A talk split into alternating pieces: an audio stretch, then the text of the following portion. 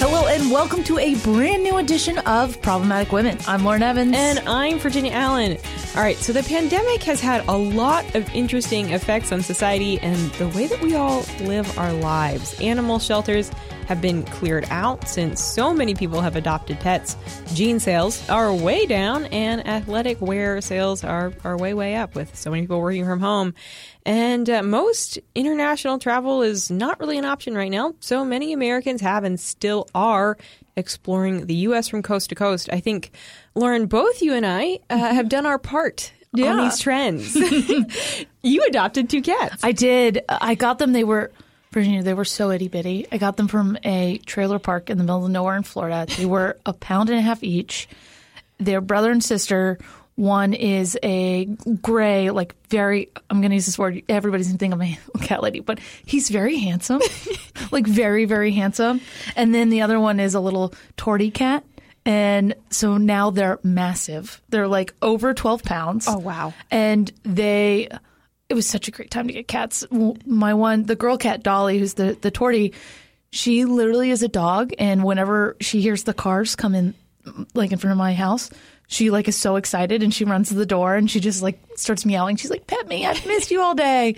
And then my gray cat, the boy, there's their names are Dolly and Joe for George Jones and Dolly Dolly Parton. Parton, obviously. Of course. And then um, the gray one is such a little mama's boy. Like he just loves anytime I sit or lay down, he, wherever he is in the house, he just like finds me and like beelines, and he's like, "Oh my god!" so they're just like, I I mean, really great things come out of the pandemic.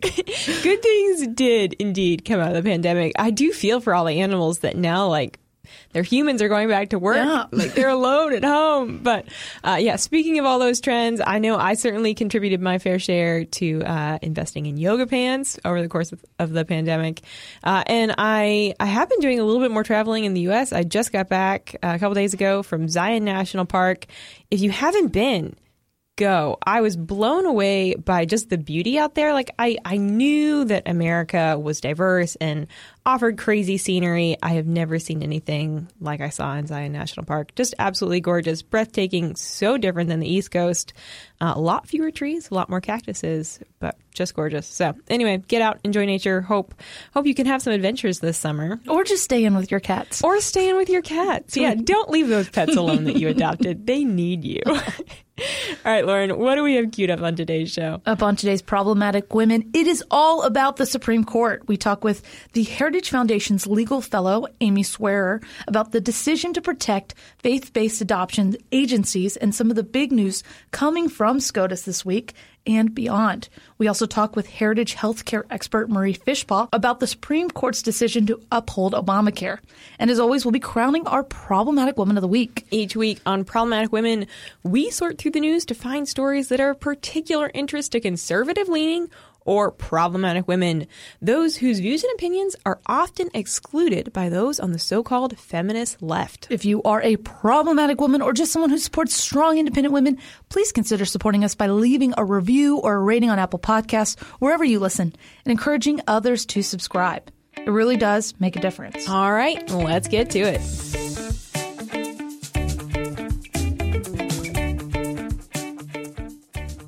I am so pleased to welcome back to the show Heritage Foundation legal fellow Amy Swearer. Amy, thanks for being here. Thank you so much for having me. It's good to be back in the studio. I know it feels almost surreal. What year is it? It's crazy. It's been a long time since we could actually sit across from one another. All right, so let's jump into some SCOTUS news. There's been a lot coming out of the Supreme Court recently. Uh, so let's begin with a recent ruling that's really been declared as a big win for religious freedom. The case is Fulton versus City of Philadelphia. Uh, Amy, can you just explain this case to us? What exactly was being decided here? Sure. So this is a First Amendment free exercise case. And I think to sum it up, and I'm, I'm sure we'll get into this later, it's more of a narrow victory for religious liberty. Um, but basically, you, are dealing with uh, the city of Philadelphia and an organization called Catholic Social Services.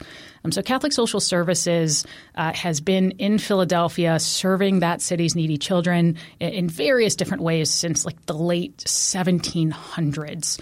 Um, and for the last century or so, this has included contracting with the city uh, to place children with foster parents.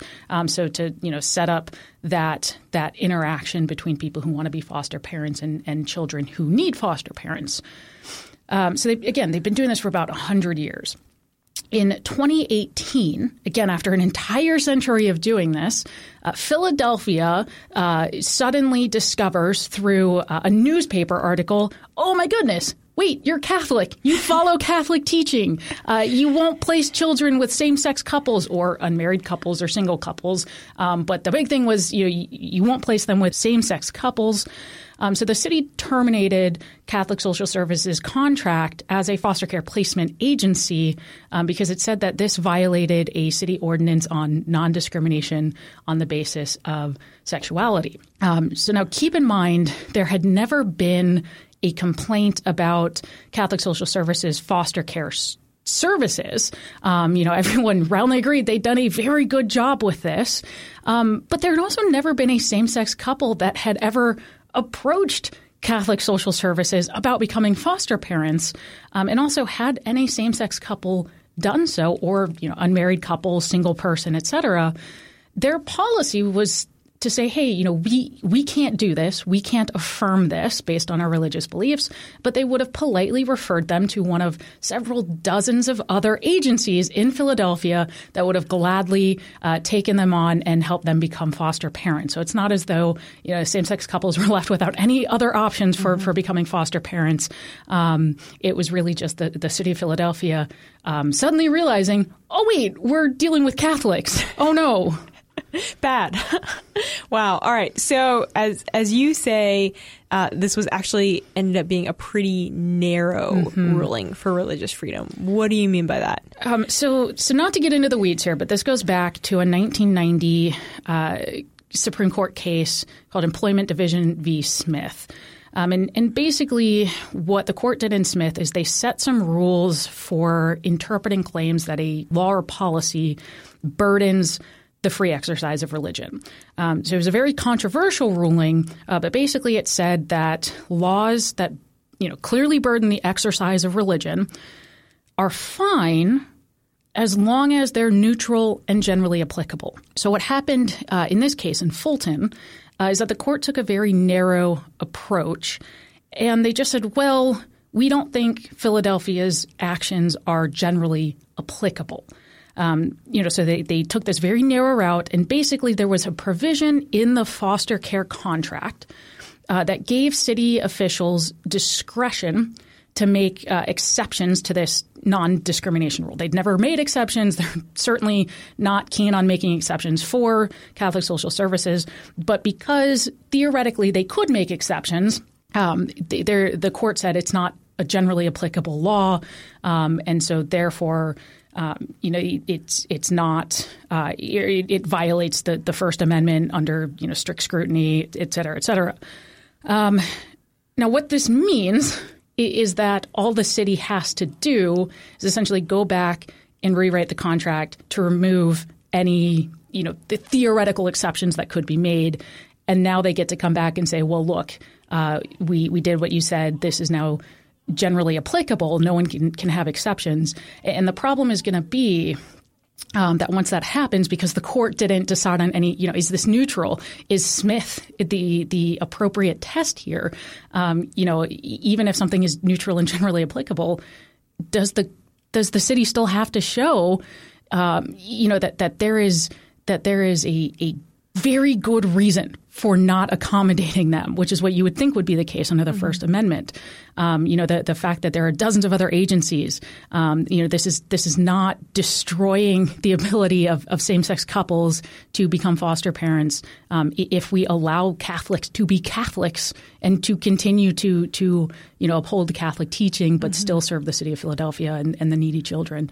Um, so unfortunately, a you know, it's it's a it's a narrow win. Um, I, I think this is going to end up quite like if you remember the nuns from the Affordable Care Act case, from the Obamacare case, um, where they just kept having to come back um, time and time again. You know, I, I, think unfortunately this this is not likely to be the last time we see Catholic social services in front of the Supreme Court um, you know, begging for the free exercise of, of their religious liberties. Wow, wow. All right, so we haven't seen the end of this.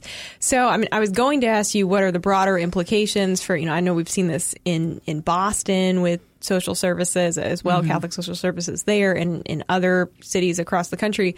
But really what you're saying is this ruling probably has very, very little impact on them at all. Yeah, I mean, so again, if you if you have some other organizations, uh, you know, where they they have these um, discretionary clauses. You know, I, I, think what you might see is in the immediate future, cities that that still want to. You know, d- discriminate uh, against uh, religious organizations, remove those clauses, and then be like, "Haha! See, we we did the magic things, um, and now you're no longer protected." This is generally applicable, um, but I, you know, I, I think on the whole, this is going to be something that continues to play out until the courts you know, digs deeper into this and, and really gets into the merits of look, what are the limits of the government's ability to burden the free exercise of religion when it has many other options for accomplishing, you know, its, its, stated goals of non-discrimination. Yeah, yeah. Wow, interesting. All right, well, so there's been so much coming out of SCOTUS. I want to chat a little bit about another First Amendment case. Mm-hmm. Um, this one involving free speech and a cheerleader uh, from Pennsylvania. Uh, yes, the, the angry cheerleader case. the angry cheerleader case, yes. All right, so explain to us what what exactly happened here. Uh, so, like you said, this is it's another First Amendment case, but this one is about free speech, and specifically, it's about whether and to what extent a public school can punish off-campus student speech. Um, so the, the short version of this, I, this is one of you know the, the things where you're the fact pattern. You're like, how does this end up in the Supreme Court? um, but the short version is that you, you had a, a, student who became upset that she didn't make the varsity cheerleading squad. Um, so over the weekend, you know, not during school hours, not on campus, um, she posts a couple images to Snapchat, you know, the, the app where you can post images and they, they disappear after 15 mm-hmm. seconds, um, containing both vulgar language and um, a, a, vulgar gesture that I, I won't elaborate on.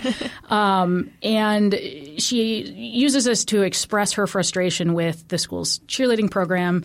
Um, she she sends it to uh, basically a bunch of her friends who are also students and non-students.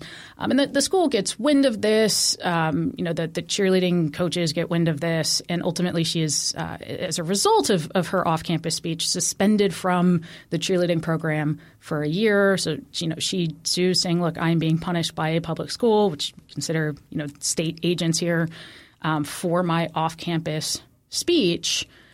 and you can't do that. Um, and so that is the issue that the court is deciding here that that extent to which off campus student speech can be regulated and punished. Wow. So, I mean, it is surprising uh, that we have something like this rise all the way to the level of the Supreme Court, but in many ways, it makes sense. This is a big issue with young people right. increasingly using social media to voice their opinions about school, about employers. Uh, this is actually really relevant. Right. So, so this is one of those cases where, you know, you look at it and you're like, the fact pattern is, you know, I, I think actually I had, a, had a, friend text me this morning, like, this is such a silly case. I'm like, it, it's a silly fact pattern, um, but it has very broad implications because yeah. what the, the court actually held here um, is that off campus student speech um, you know, is covered by many of the same First Amendment protections as any other, you know, adult non-student speech, uh, and, and, that essentially, you know, unless the school can show that there is some, you know, serious impact on the school community. Obviously, you know, things like combating like rampant bullying, um, specific targeted threats at people, um, you know, things that are going to seriously upset the balance of community within the school. Um, that it is protected speech, and so while in this case, you know, it's it's uh, it's a, an angry student, um, fairly immaturely dealing with you know not making varsity cheerleading. Uh, the the implications go to to many other things. You know any situation where you have i mean think think of all the controversial uh, aspects of speech that that we deal with in this country. Um, that that any student uh, who is off campus, who is speaking to a private audience in whatever capacity, um, that that is protected speech. And I think overall, this is this is a good thing that is going to have broad implications um, for you know a, a, lot of students and a lot of contexts outside of cheerleading. Yeah, yeah.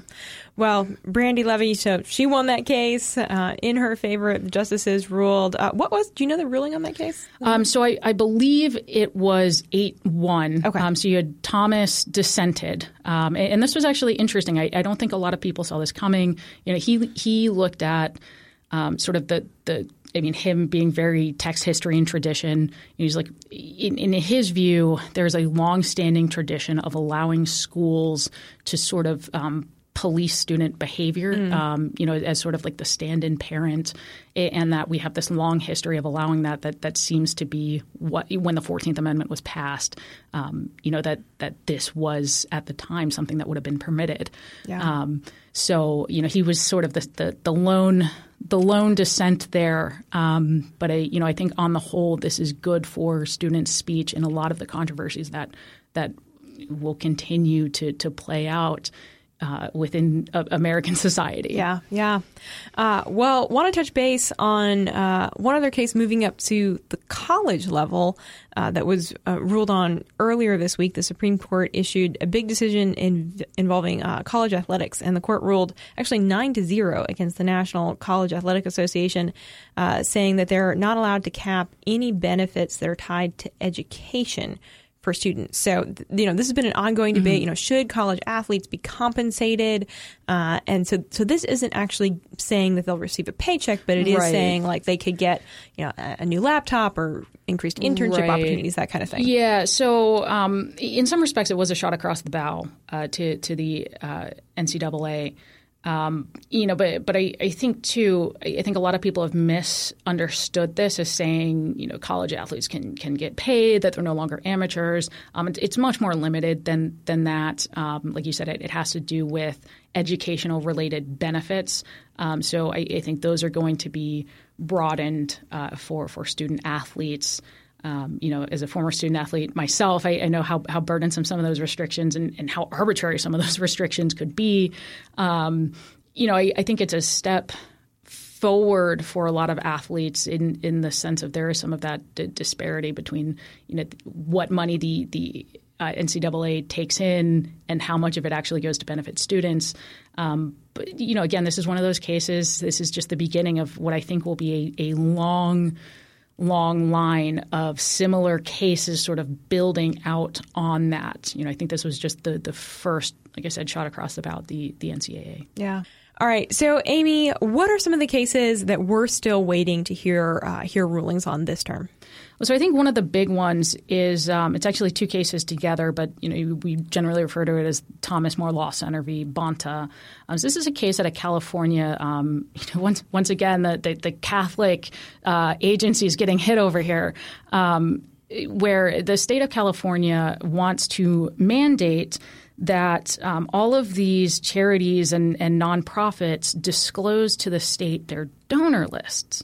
Um, now, now the fear is that states like California will say, "Oh no, no, this is private information," and, and, then it will get leaked. And then once you know you have those donor lists out there, we've seen this before, um, where those donors become sort of targeted by people who don't like you know the, mm. the, the services or the the entities to which they're donating, um, and so there's there's a very real fear there, and that, that the state otherwise doesn't have a good reason uh, for these lists to be disclosed. Um, so that was argued earlier in this term. We're still waiting for an opinion uh, out on that, um, but that will have very very big implications in the nonprofit world. Okay. and then you know looking even further forward to next term I think one of the big things on, on my radar, someone in the Second Amendment world, um, is certainly New York State Rifle and Pistol Association. V. I, I think at this point the the other party is Corlett, but it's basically versus New York, um, and and that is a Second Amendment case dealing with the question of you know what is the extent of the right to carry a firearm outside the home, um, because New York is one of a minority of states that essentially says, like you as an ordinary law-abiding citizen, you don't have a real right to just carry for self-defense outside the home. You need to prove to us that you have you know good cause above and beyond that, um, and so in practice, most uh, ordinary especially New York City, uh, residents cannot defend themselves with a with a firearm outside the home. Um, you know, and then on top of that, you have massive bribery scandals associated with that because it turns out, you know, when when it's up to the discretion of you know some random individuals, it, it lends itself to those bribery schemes. Sure. Um, but that will have, I, I, think, huge implications for tens of millions of Americans who want to defend themselves outside the home, who are looking at the Second Amendment going, it says I have a right to bear arms. Mm-hmm. Um, you know, and in, and in this case, the, the, the plaintiffs in that case, they're not saying, you know, look, it needs to be permitless carry. They're, they're saying we'll jump through any hoops, any training, any you know permitting you want us to, but you have to promise that at the end of it, you're going to give us the permit. Yeah. Um, you know that that there needs to be some way for us to defend ourselves outside the home. Um, so that that I think will have tremendous implications in the Second Amendment world. Um, and so that's the big one on on my radar uh, for this coming October yeah. term. Well, and as a Second Amendment expert yourself and a concealed carry permit holder, I know that that's yes, very important yes. you. Um, this is my opportunity. Public service announcement. The Going District of Columbia is a shall issue jurisdiction. It's not cheap or easy, but if you jump through all of the hoops, the district will give you a concealed carry permit Too many people do not know this because that did not used to be the case. Um, so this has been your public service announcement with oh, Second perfect. Amendment Amy. Perfect. Thank you, Amy. No, I really am truly impressed. Sometimes I'll brag to my friends and be like, yeah, I know a girl who has a concealed carry permit in DC. And they're like, wait, what? yeah. Well, so I'm, I'm hoping that that becomes less of their responses. People are like, yeah, of course you can get a concealed carry permit in DC. Yeah. And, and hopefully, you know, by the, the end of next year, in the next term, it's you can get a concealed carry permit anywhere. You know, yeah. that, that you as an ordinary law-abiding citizen, um, you know, hopefully taking on training yourself, knowing what you're doing, um, you know, being responsible with that gun, but that you you can defend yourselves and others in public. Absolutely. All right, Amy. Before I let you go, I do have to ask you about Justice Stephen Breyer. He's 82. There's a lot of rumors about him potentially retiring. Any hot takes on this? Um, your guess is as good as mine. Yeah. Uh, y- you know, it's it, it's certainly we live in a world where there are political considerations for things like that. Um, you know, but but also he has life tenure. Um, mm-hmm. You know, he there, no one can force him to step down. Um, that's a decision he has to make. Um, you know, as far as I know, he he still enjoys what he does. He you know he seems to be very much with it, um, just as Ruth Bader Ginsburg was up until the, the very end. You know, writing writing opinions from her hospital bed. Um, you know, so it, it certainly you know, should should he retire, that would have dramatic implications. I think. Um, you know, we'll we'll see the circus from the other side, um, which will be a bit of a change. But um, yeah, uh, you know, I'm, I'm not going to try to read the tea leaves there, but it is, uh, you know, something something to keep an eye on. For sure, Amy. Thank you. Always a pleasure having you on. Yeah, thank you for having me. Now, stay tuned for my conversation with Heritage Foundation healthcare expert Marie Fishpaw as we discuss the Supreme Court's decision to uphold Obamacare. But first, all right, raise your hand if you spend way too much time on YouTube. You can't see me, but my hand is raised. if you're anything like me, you enjoy researching interesting topics on YouTube or just simply being entertained. But sometimes it's really hard to know what information is well researched and actually trustworthy. That's where the Daily Signal comes in. We are constantly posting new videos that are designed to keep you up to date on the news that you care about and give you the data and facts succinctly. The Daily Signal YouTube channel features policy explainer videos, documentaries, entertaining clips from podcast interviews, and so much more. Go ahead and subscribe to the Daily Signal YouTube channel today so you can stay informed and never miss out on the news that matters. I am so pleased to welcome to the show Marie Fishpaw, the Director of Domestic Policy Studies at the Heritage Foundation. Marie, thanks so much for being here. It's my pleasure. Thank you for the invitation. So, we just wrapped up uh, a great conversation a little earlier in the show with Amy Swearer about some of the big news coming out of the Supreme Court this term. And one of the biggest rulings so far has been in relation to the Supreme Court's decision to uphold Obamacare. You are a healthcare expert. So, if you would just explain what exactly the Supreme Court was deciding the legality of here in this uh, Obamacare case? Sure. So the Supreme Court was asked to consider a case that many people either hoped or feared, depending on how you feel about Obamacare, could throw out the entire law. It's a pretty technical, fairly complex argument, but in essence, after Congress got rid of the individual mandate, which was a mandate uh, to either buy insurance or pay a fine. Uh, some thought there was a good chance that the entire law should come down. And the Supreme Court didn't even really go there. They just said, we're not going to hear this case. And so the law still stands. Um, and so the question now is what comes next? So the ruling uh, was 72. Were you surprised at, at how any of the justices ruled? Not particularly. And I think the case is, is more fundamentally a very good reminder that Congress needs to come back to health reform. They're the ones that can both change this law and then decide where we should go next. And uh, both um, the, the left and the conservatives have a, a, really sharp difference and a good idea about where we should go next. So, where should we go next? Well, we should not. We should start by where we should not go. Okay, let's start there. Um, so, we should not go um, towards where the left's plans are, which are they first they it, I'd say it's twofold, but but it all comes back to bigger government control, bigger bureaucratic control between you and your doctor. Um, and I think that's a fundamentally flawed approach. We saw under Obamacare what we get, a sort of a case study of, of the place the left has been driving towards for decades. And we saw uh, costs go up, premiums more than doubled um, in the time the law has been in effect. Choices have collapsed. Um, choices are down uh, because, uh, in, in many cases, um, insurers had to tighten up what they were offering since Obamacare's heavy mandates really got in the way.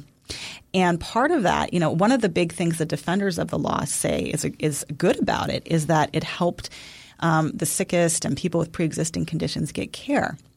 In fact, it, I think the opposite is true. Mm. Um, in order to control costs, insurers have if they're if they're stuck in a hard place on a lot of government mandates, they have to restrict your ability to see a doctor. So what we've seen is a lot of people got an insurance card, but they may not be able to see a doctor they need.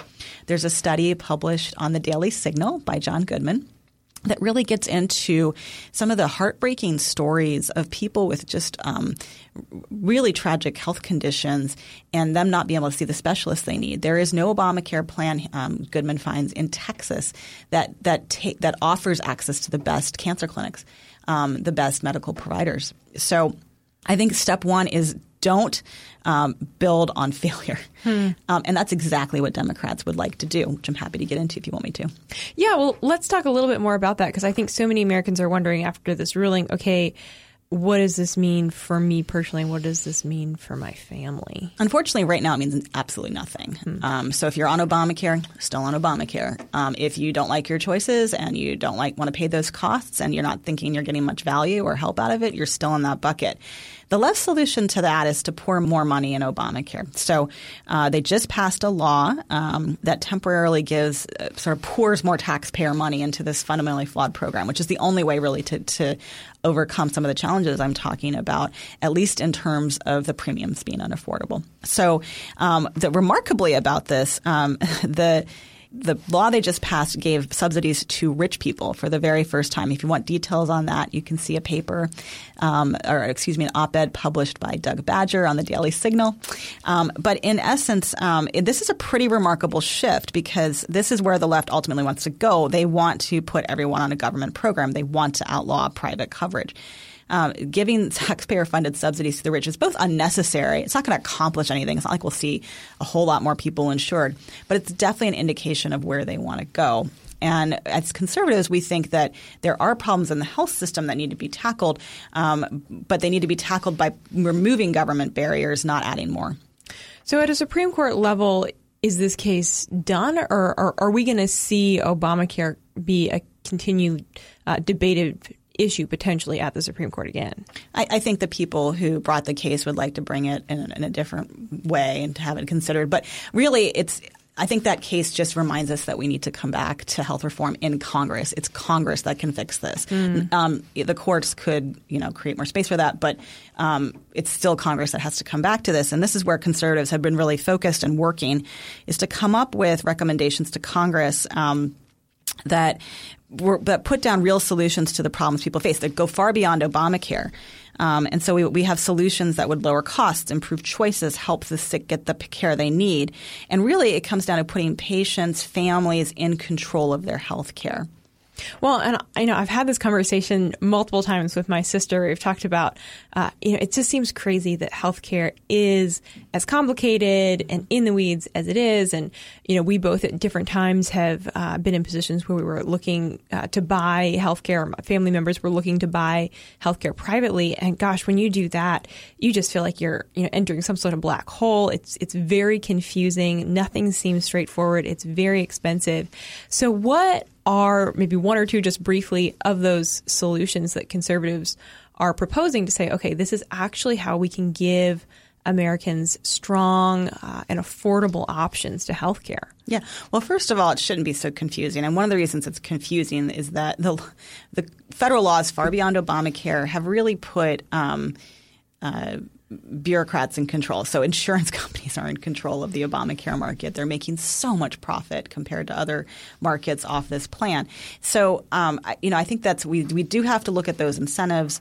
Um, but you know, you mentioned confusing, and when you're trying to buy healthcare, it should not be confusing. You should know the price of what you're trying to pay. If you're working with insurance, what they'll compensate for you to do. Well, it's really hard to know the price right now. The Trump administration took some steps towards uh, addressing that. They have a couple rules that are slowly going to um, go into effect, saying hospitals have to tell you what they're going to charge you, insurance companies have to let you know what they'll what they'll pay you if you get care. Um, and you know, I think that's a good step in the right direction. What's amazing is even if you choose lower cost care that works for you, um, you're not going to share in any savings. It's all going to go back to your insurance company if you're working with an insurer, and most people do. So we need to get those. We need to make sure you know what the price is before you go in. We need to make sure you can share in any savings. Um, so those would be two steps in the right direction.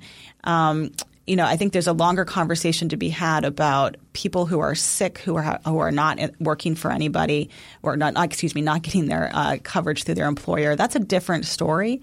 Um, and I think that's where a lot of the problem is. We don't. We just have all the wrong, flawed incentives. And so, part of our, our proposal is to take the the money currently going to, to big insurance, currently going to other um, places where it could be used better, and give it to um, governors to figure out how to best serve lower income people who are sick and needy. It's a model that was used before Obamacare. It needed a little more funding, so this takes care of that. Um, but it really provides the freedom too for people to buy a product that makes sense for them. And so we've had an estimate put on that uh, by independent scorers, and they find that it increases coverage because you know when people have a product they want to buy, they're more likely to do it, and it also lowers premiums. Another good reason to mm-hmm. buy coverage. So um, with that, you know, I think those are examples of where we need to go. And if you want to learn more about where we should go, um, I would check out healthcarechoices2020.org, which provides a, the, a overview and a detailed uh, uh, set of recommendations. Wonderful. Marie, thank you so much for your time. We really appreciate you coming on and breaking down this complex issue. My pleasure. Always great to come here. It's easy to get overwhelmed by the 24 7 news cycle.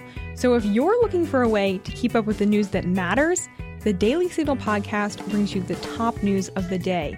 Hosts Rachel del Guidice, Doug Blair, Rob Bluey, and me, Virginia Allen, bring you headlines and interviews with lawmakers, authors, and conservative activists.